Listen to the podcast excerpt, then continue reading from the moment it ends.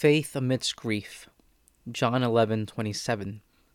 Yes, Lord, I have come to believe that you are the Christ, the Son of God, the one who is coming into the world. When Jesus finally got to the village of Martha, Mary, and Lazarus, there was a cloud of grief and mourning, for Lazarus had died just a few days earlier. Martha was probably feeling a multitude of emotions relief and joy in seeing Jesus, disappointment that Jesus did not come sooner, and sadness over the loss of her brother. Despite her sorrow, she went out to greet Jesus and she said to him that if he had been there sooner, Lazarus would not have died.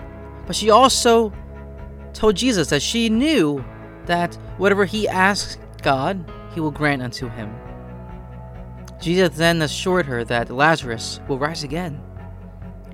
Martha understood this and believed that her brother would indeed rise again on the last day. But little did she know what was going to happen. Instead of telling Jesus off and giving him grief about what kind of friend he was for not being there sooner, Martha affirmed her faith and belief in Jesus. I do not think Martha expected Jesus to bring her dead brother back from the dead, but she knew that he would rise again but on the last day. Jesus was for Martha not a magician, but her friend and her Savior.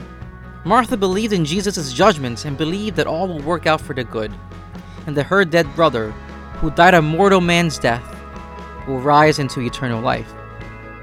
In her grief, she allowed her faith to move her to focus on what was most real, what was from above, and what was eternal. Her faith enabled her to see as God sees and think as God thinks.